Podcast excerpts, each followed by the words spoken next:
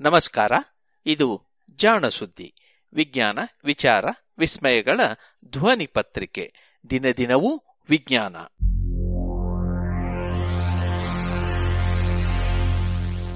ಸಂಪುಟ ಮೂರು, ಸಂಚಿಕೆ ಎಪ್ಪತ್ತೆಂಟು, ಡಿಸೆಂಬರ್ ಹತ್ತು, ಎರಡು ಸಾವಿರದ ಹತ್ತೊಂಬತ್ತು. ಜಾಣರ ಮಾತು, ಸಂದರ್ಶನ.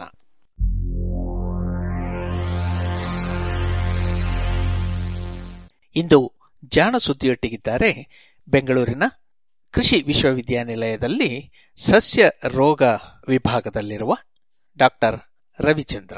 ಇವರು ಮಣ್ಣಿನಲ್ಲಿರುವ ಜಂತು ಹುಳುಗಳ ಬಗ್ಗೆ ನಮಗೆ ಇವತ್ತು ಮಾಹಿತಿ ಕೊಡ್ತಾ ಇದ್ದಾರೆ. ಬನ್ನಿ ಕೇಳೋಣ.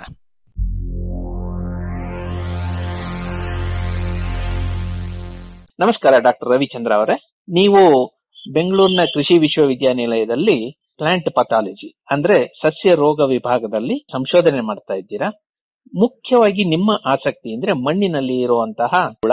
ಇದ್ರ ಬಗ್ಗೆ ನಿಮ್ಮಲ್ಲಿನ ಕೆಲವು ವಿಷಯಗಳನ್ನ ತಿಳಿದುಕೊಳ್ಳೋ ಆಸಕ್ತಿ ಇದೆ.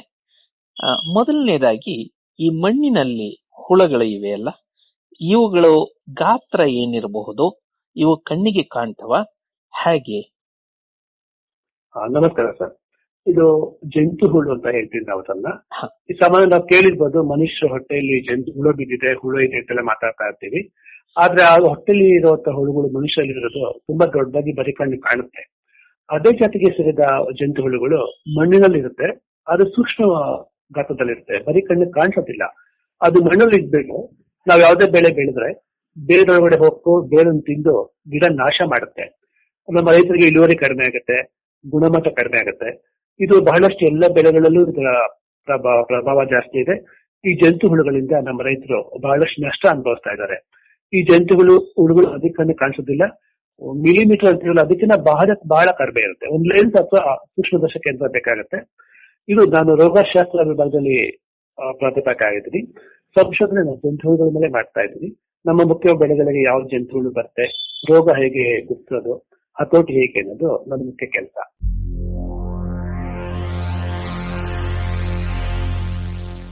ಜಂತು ಹುಳುಗಳು ಅಂತ ನೀವು ಹೇಳಿದ್ರಲ್ಲ, ಇವು ಸಾಮಾನ್ಯವಾಗಿ ಎಷ್ಟು ದಿನಗಳಿಗೊಮ್ಮೆ ಎಷ್ಟು ಮೊಟ್ಟೆ ಇಡಬಹುದು ಅಥವಾ ಇವುಗಳ ಸಂತಾನೋತ್ಪತ್ತಿ ಹೇಗೆ, ಎಷ್ಟು ದಿನಗಳಾದ್ಮೇಲೆ ಈ ಮೊಟ್ಟೆಗಳು ಒಡೆದು ಬರುತ್ತೆ ಮತ್ತೆ ಕೆಲವು ಹುಳುಗಳಲ್ಲಿ ಪ್ರೌಢಾವಸ್ಥೆಗೆ ಬರೋದ, ಬರೋದಕ್ಕಿಂತ ಮುಂಚೆ ಲಾರ್ವಾ ಅಥವಾ ಮತ್ತೊಂದಾಗಿದ್ದಾಗ ಅದಕ್ಕೆ ಬೇರೆ ಒಂದು ಗಿಡವನ್ನು ಅಥವಾ ಬೇರೆ ಯಾವುದೋ ಒಂದು ಜೀವಿಯನ್ನೋ ಅದು ಅವಲಂಬಿಸಿರುತ್ತೆ.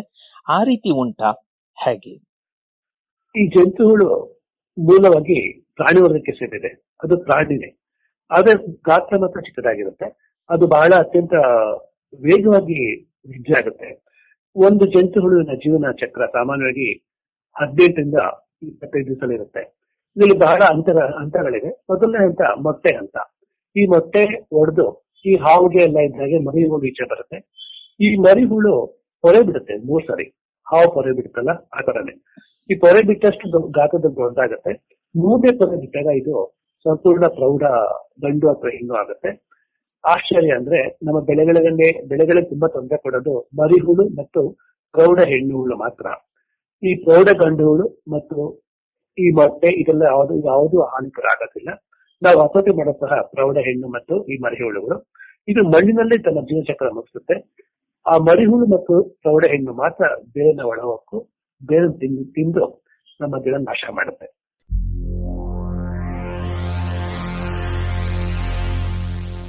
ಜಂತು ಹುಳುಗಳಿಗೆ ನೀರು ಹೆಚ್ಚು ಇದ್ರೆ ತೊಂದರೆ ಆಗುತ್ತಾ ಅಥವಾ ಇಲ್ವಾ?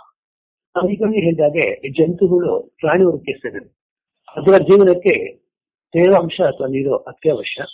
ಆದ್ರೆ ಹೆಚ್ಚಿನ ತೇವಾಂಶ ಇದ್ರೆ ಅದಕ್ಕೆ ತೊಂದರೆನೇ ಆಗುತ್ತೆ. ಅದಕ್ಕೆ ಉಸಿರಾಡಕ್ಕಾಗೋದಿಲ್ಲ ಈಗ ನಮಗೆ ಮನುಷ್ಯರಿಗೂ ಹೆಚ್ಚು ನೀರಿದ್ರೆ ಉಸಿರಾಡಕ್ಕಾಗೋದಿಲ್ಲ ಯಾಕಂದ್ರೆ ನೀರಲ್ಲಿ ಮುಳುಗ್ತೀವಲ್ಲ ಆತರ ಆದ್ರೆ ಕನಿಷ್ಠ ಮಟ್ಟದ ಮಣ್ಣಿನ ತೇವಾಂಶ ಮತ್ತು ನೀರಿನ ಅವಶ್ಯಕತೆ ಇದ್ದೇ ಇದೆ. ಒಣ ಮಣ್ಣಿನಲ್ಲಿ ಈ ಹುಳು ಕಾಣಿಸೋದೇ ಇಲ್ಲ. ಅಷ್ಟು ಅವಶ್ಯಕತೆ ಇದೆ. ಆ, ತೇವಾಂಶ ಅಂತ ಏನ್ ಹೇಳ್ತೀವಿ ಅದು. ಅದು ಹೆಚ್ಚು ಇರಬಾರ್ದು.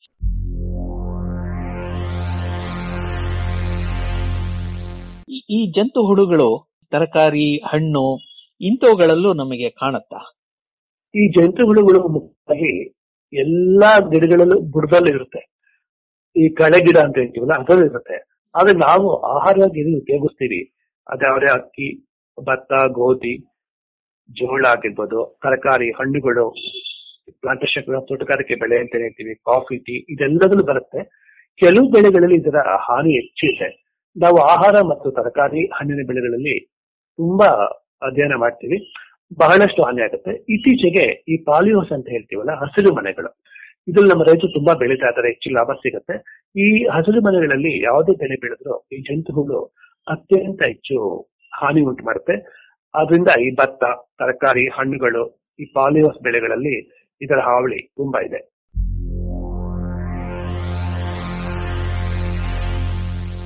ಈಗ ನಾವು ಕೆಲವು ಬೇರಿನ ರೀತಿಯಲ್ಲಿ ಇರುವಂತಹ ತರಕಾರಿಗಳನ್ನ ನಾವು ಉಪಯೋಗಿಸ್ತೀವಿ. ಉದಾಹರಣೆಗೆ ಮುಲ್ಲಂಗಿ ಇರಬಹುದು ಕ್ಯಾರೆಟ್ ಇರಬಹುದು ಬೀಟ್ರೂಟ್ ಇರಬಹುದು ಇವುಗಳಲ್ಲಿ ಕೂಡ ಈ ಜಂತುಗಳು ಸೇರ್ಕೊಳ್ಳೋ ಅವಕಾಶ ಸಂದರ್ಭಗಳು ಉಂಟಾ? ಇದು ಒಳ್ಳೆ ಪ್ರಶ್ನೆ. ನಾನು ಮೊದಲೇ ಹೇಳಿದಾಗೆ ಇದರ ಮೂಲ ಆಹಾರ ಬೇರು. ಅಂದ್ರೆ ಮಣ್ಣಿನ ವಲಯದಿಂದ ಕೆಳಗಡೆ ಏನೇ ಇದ್ರೂ ಇದು ಆಕ್ರಮ ಮಾಡುತ್ತೆ. ಆಲೂಗಡ್ಡೆ ಸಿಹಿಗೆಣಸು ಕ್ಯಾರೆಟ್, ನಮ್ಮ ಬೀಟ್ರೂಟ್ ಅಂತ ಹೇಳ್ತೀವಿ ಅದು, ಮೂಲಂಗಿ, ಇದೆಲ್ಲದಕ್ಕೂ ರಾವಳಿ ಅತ್ಯಂತ ಹೆಚ್ಚಾಗಿದೆ. ಉದಾಹರಣೆ ನಮ್ಮ ಕೋಲಾರ ಹೊಸಕೋಟೆ ಇದೆಲ್ಲ, ಅಲ್ಲಿ ಕ್ಯಾರೆಟ್ ಮತ್ತು ಬೀಟ್ರೂಟ್ಗೆ ಅತ್ಯಂತ ಹೆಚ್ಚಿನ ಹಾನಿ ಜಂತುಗಳಿಂದ ಆಗುತ್ತೆ. ನಾವು ತುಂಬಾ ಪ್ರಯೋಗಗಳು ಮಾಡಿದ್ದೀವಿ ಅಲ್ಲಿ. ಈ ಕ್ಯಾರೆಟ್ ಅಲ್ಲಿ ಏನಾಗುತ್ತೆ, ಅದು ಗಾತ್ರ ಕಡಿಮೆ ಆಗಿ ಅದರ ಆಕಾರನೇ ಬದಲಾಗುತ್ತೆ. ನಾವು ಅಂತ ಕ್ಯಾರೆಟ್ ನಾವು ಕೊಂಡ್ಕೊಳ್ಳಲ್ಲ ಮಾರ್ಕೆಟ್ ಅಲ್ಲಿ ಅದಕ್ಕೆ ಮಾರುಕಟ್ಟೆ ಮೌಲ್ಯ ಇರೋದಿಲ್ಲ. ಅತ್ಯಂತ ಹಾನಿ ನಮ್ಮ ರೈತರು ಅನುಭವಿಸ್ತಾರೆ. ಓಕೆ ಈ ರೀತಿ ಅಕಸ್ಮಾತ್ ಈ ರೀತಿ ಹಾನಿಯಾಗಿರುವಂತದ್ದು ಅಥವಾ ಕೆಲವೊಮ್ಮೆ ಕೊಳತಿರುವಂತದ್ರಲ್ಲೂ ಕೂಡ ಈ ಜಂತುಗಳು ಇರುತ್ತೆ ಅಂತ ಕೇಳಿದೀನಿ ಇಂಥವುಗಳನ್ನ ಬಳಸಿದ್ರೆ ಮನುಷ್ಯರಿಗೆ ಅವು ಬರುವಂತ ಸಾಧ್ಯತೆ ಇದೆಯಾ? ಅದೃಷ್ಟವಶಾತ್ ಇಲ್ಲ. ಯಾಕೆಂದ್ರೆ ಮನುಷ್ಯರಲ್ಲಿ ಮನುಷ್ಯರ ಹೊಟ್ಟೆಯಲ್ಲಿ ಇವುಳು ಬದುಕಕ್ಕೆ ಸಾಧ್ಯ ಇಲ್ಲ. ನಮ್ಮ ಜಠರ ಅಥವಾ ಕರಳಲ್ಲಿ ಹೆಚ್ಚಿನ ಆಮ್ಲ ಉತ್ಪತ್ತಿ ಆಗುತ್ತೆ. ಆ ಆಮ್ಲ ಈ ಈ ಜಂತುಳು ಇರುವಿಕೆಗೆ ತುಂಬಾ ತೊಂದರೆ. ಜಂತುಳಿಂದ ನಮ್ಮ ಗಂಟಲು ಓಡಿಸಿದ್ರೆ ಸತ್ತೋಗ್ಬಿಡುತ್ತೆ. ಏನು ತೊಂದರೆ ಆಗೋದಿಲ್ಲ. ಅದಕ್ಕಿಂತ ನಾವು ಬೇಯಿಸ್ತೀವಲ್ಲ, ಅವಾಗ ಸತ್ತೋಗುತ್ತೆ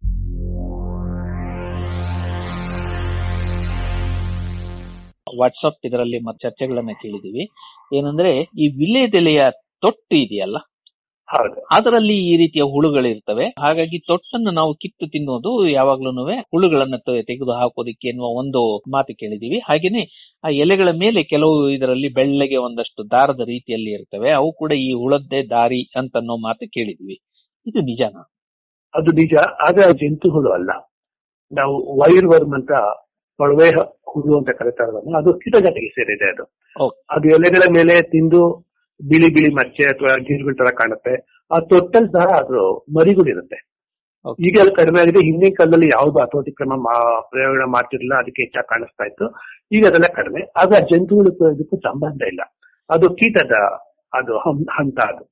ಓಕೆ ಕೀಟದ ಒಂದು ಲಾರ್ವಾ. ಲಾರ್ವಾ ಅದು.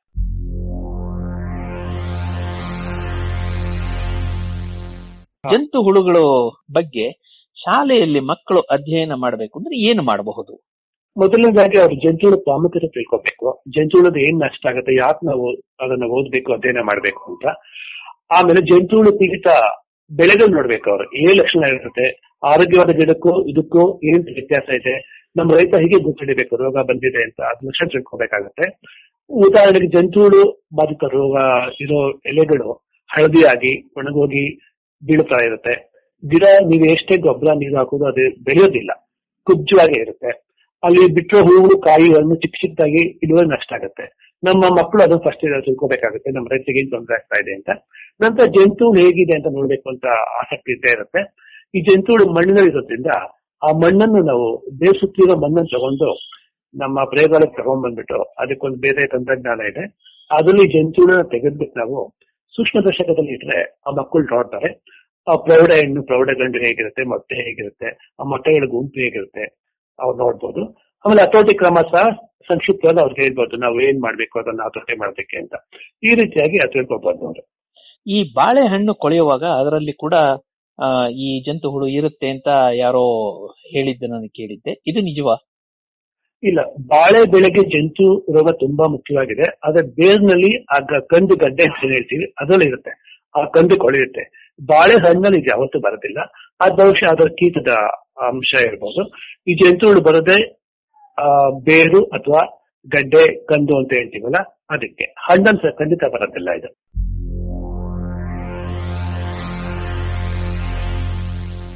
ಇದರ ನಿವಾರಣೆಗೆ ಏನಾದರೂ ಸುಲಭವಾದ ಕ್ರಮ ಇದೆಯಾ? ಸುಲಭ ಕ್ರಮ ಅಂದ್ರೆ ಮೊದಲದಾಗಿ ತಾವು ಯಾವುದೇ ಬೆಳೆ ಆ ಮಣ್ಣಲ್ಲಿ ಜಂತುಗಳು ಇದೆಯೋ ಅಂತ ಖಚಿತಪಡಿಸ್ಕೋಬೇಕು ಮಣ್ಣಿನ ಪರೀಕ್ಷೆ ಬಹಳ ಮುಖ್ಯ.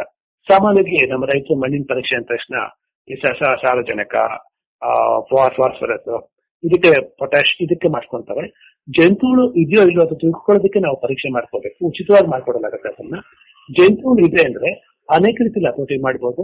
ಬೆಳೆ ನಾಟಿ ಮಾಡಕ್ಕೆ ಬೀಜ ಹಾಕೋದಕ್ಕೆ ಮುಂಚೆನೆ ಶೀಲ ನಾಶಕಗಳಿವೆ. ಜಂತುನಾಶಕ ಅಂತ ಸಿಗುತ್ತೆ ಕಾರ್ಬೋಫಿರ ಅಂತ ಸಿಗುತ್ತೆ, ಒಂದು ಔಷಧಿ, ರಾಸಾಯನಿಕ. ಅದನ್ನ ಚೆಲ್ಲಿ ಹರಡಿ, ಮಂಡಲಿ ಹತೋಟಿ ಮಾಡ್ಬೋದು. ಇನ್ನು ನಮ್ಮ ಎಣ್ಣೆ ಹಿಂಡಿಗಳು. ಈ ಬೇವಿನ ಹಿಂಡಿ ಆಗ್ಬೋದು, ಹರಳಿನ ಹಿಂಡಿ ಆಗ್ಬೋದು, ಇದೆಲ್ಲಾನು ನಾವು ಮಣ್ಣಿಗೆ ಬೆಳೆಸಲು ಸಹ ಜಂತುಗಳು ಸಾಯುತ್ತೆ ಬೆಳೆ ಇರೋವಾಗ ಸಹ ಜಂತುಗಳ ಬಂದರೂ ಹತೋಟಿ ಮಾಡಬಹುದು ಅನೇಕ ವಿಧಗಳಿಂದ ಮಾಡಬಹುದು ಮುಖ್ಯವಾಗಿ ಮಣ್ಣಿನ ಪರೀಕ್ಷೆ ಮಾಡಬೇಕಾಗುತ್ತೆ. ತುಂಬಾ ಜನ ಹೆಚ್ಚು ಮಾಡೋದಿಲ್ಲ ಅದನ್ನ. ನಮ್ಮ ಕರ್ನಾಟಕದಲ್ಲಿ ಇದರ ಹಾವಳಿ ಎಲ್ಲೆಲ್ಲಿ ಹೆಚ್ಚು? ಮತ್ತೆ ಕೊನೆ ಒಂದು ಪ್ರಶ್ನೆ ಏನಂತಂದ್ರೆ, ಸಾಧಾರಣವಾಗಿ ಒಂದು ಗಿಡಕ್ಕೆ ಬರುವಂತಹ ಜಂತುಗಳು ಬೇರೆ ಇನ್ನೊಂದಕ್ಕೂ ಕೂಡ ತೊಂದರೆ ಕೊಡಬಹುದಾ? ಅಥವಾ ಒಂದೊಂದಕ್ಕೂ ಬೇರೆ ಬೇರೆ ಇರುತ್ತಾ? ಜಂತುಗಳಲ್ಲಿ ಅನೇಕ ಜ- ಪ್ರಭೇದಗಳಿದ್ದು ಶೇಕಡಾ ತೊಂಬತ್ತರಷ್ಟು ಬೆಳೆಗಳಿಗೆ ಒಂದೇ ಒಂದು ಜಂತುಗಳು ಬರುತ್ತೆ. ಬೇರೆ ಗಂಟು ಜಂತುಗಳು ಅಂತ ಅದು. ಬೇರಲ್ಲಿ ಗಂಟು ಗಂಟುಗಳಾಗುತ್ತೆ. ಇದು ನೀವು ಯಾವುದೇ ತರಕಾರಿ ಬೆಳೆದ್ರೆ ಅದ್ರ ಪಕ್ಕದಲ್ಲಿ ಒಂದೊಂದು ತರಕಾರಿ ಟೊಮೆಟೊ ಪಕ್ಕ ಬದನೆಕಾಯಿ ಇದೆ ಅದಕ್ಕೂ ಹೋಗುತ್ತೆ. ಆಲೂಗಡ್ಡೆಗೂ ಹೋಗುತ್ತೆ. ಇಲ್ಲೊಂದು ಗುಲಾಬಿ ಗಿಡ ಇದೆ ಅದಕ್ಕೂ ಹೋಗುತ್ತೆ. ಸೊ ಅವ ಈ ಈ ಜಂತುಹುಳು ಮಾತ್ರ ಶೇಕಡ ತೊಂಬತ್ತಷ್ಟು ಬೆಳೆಗಳಿಗೆ ಬರುತ್ತೆ. ಅದೇ ಮುಖ್ಯವಾದ ಸಮಸ್ಯೆ ನಮ್ಮ ಭಾರತ ಮತ್ತು ಕರ್ನಾಟಕದಲ್ಲಿ. ನಮ್ಮ ಕರ್ನಾಟಕದಲ್ಲಿ ಭತ್ತ, ಈ ಮಂಡ್ಯ, ಕೆಆರ್ಪೇಟೆ, ಶಿವಮೊಗ್ಗ, ಇಲ್ಲೆಲ್ಲ ಬೇರುಗಂಟು ಜಂತುಗಳು ಹಾನಿ ತುಂಬಾ ಹೆಚ್ಚಾಗಿದೆ. ಸಸಿಮಡಿಲಿ ಮಾತ್ರ ಜಾಸ್ತಿ ಬರುತ್ತೆ ಅದು. ಸಸಿಮಡಿ ಅಥವಾ ಮಾಡ್ಬೇಕಾಗುತ್ತೆ. ಇನ್ನು ಎಲ್ಲಾ ತರದ ತರಕಾರಿ ಬೆಳೆ ಟೊಮೆಟೊ ಬದನೆಕಾಯಿ ಕುಂಬಳ ಜಾತಿಗಳು ಸೇರಿದ್ದು, ಈ ಬೀಟ್ರೂಟ್, ಕ್ಯಾರೆಟ್, ಮೂಲಂಗಿ, ಇದೆಲ್ಲದಕ್ಕೂ ಬರುತ್ತೆ. ಹಣ್ಣಿನ ಬೆಳೆಗಳಲ್ಲಿ ಪಪ್ಪಾಯ ಮತ್ತು ಬಾಳೆ ಬಹಳ ಮುಖ್ಯವಾದ್ದು. ಇದು ಬಿಟ್ಟು ಇನ್ನು ಕರಿಮೆಣಸು ಚಿಕ್ಕ ಚಿಕ್ಕಮಗಳೂರು ಕಡೆ ಕರಿಮೆಣಸು ಚಿಕ್ಕಮಗಳೂರು ಹಾಸನ ಪ್ಲಸ್ ಕರಿಮೆಣಸು ಬರುತ್ತೆ. ದಾಳಿಂಬೆ ಈ ಬಾಗಲಕೋಟೆ ಮತ್ತೆ ನಮ್ಮ ತುಮಕೂರು, ಪಾವಗಡ ಇಲ್ಲೆಲ್ಲ ಅದು ಹಾವಳಿ ಜಾಸ್ತಿ ಇದೆ. ಬಾಳೆಗೆ ಬರುತ್ತೆ. ಅದು ಇಲ್ಲಿ ಬಾಳೆ ಬೆಳೆದ್ರು ಈ ದೊಡ್ಡಬಳ್ಳಾಪುರ, ನೆಲಮಂಗಲ, ಕನಕಪುರ ಎಲ್ಲ ಕಡೆ ಅದು ಹಾವಳಿ ಇರುತ್ತೆ. ಸಾಮಾನ್ಯ ಶೇಕಡ ಐವತ್ತರಷ್ಟು ಬೆಳೆಗಳಿಗೆ ಜಂತುಹುಳ ಹಾವಳಿ ಇದೆ. ಆದ್ರೆ ನಮ್ಮ ರೈತರು ಅದನ್ನ ಗುಷ್ಟದಲ್ಲಿ ವಿಫಲರಾಗ್ತಾರೆ.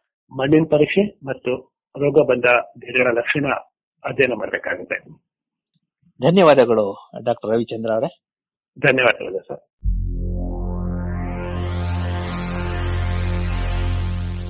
ಇದು ಜಾಣರ ಮಾತು ಸಂದರ್ಶನ ಡಾಕ್ಟರ್ ರವಿಚಂದ್ರ.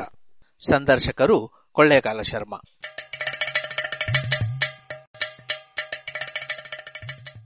ಜಾಣ ಸುದ್ದಿ ಕುರಿತ ಸಲಹೆ, ಸಂದೇಹಗಳು, ಪ್ರಶ್ನೆಗಳು ಇದ್ದಲ್ಲಿ ನೇರವಾಗಿ ಒಂಬತ್ತು, ಎಂಟು ಎಂಟು, ಆರು ಆರು, ನಾಲ್ಕು, ಸೊನ್ನೆ, ಮೂರು, ಎರಡು, ಎಂಟು. ಈ ನಂಬರಿಗೆ ಕರೆ ಮಾಡಿ, ಇಲ್ಲವೇ ವಾಟ್ಸಪ್ ಮಾಡಿ.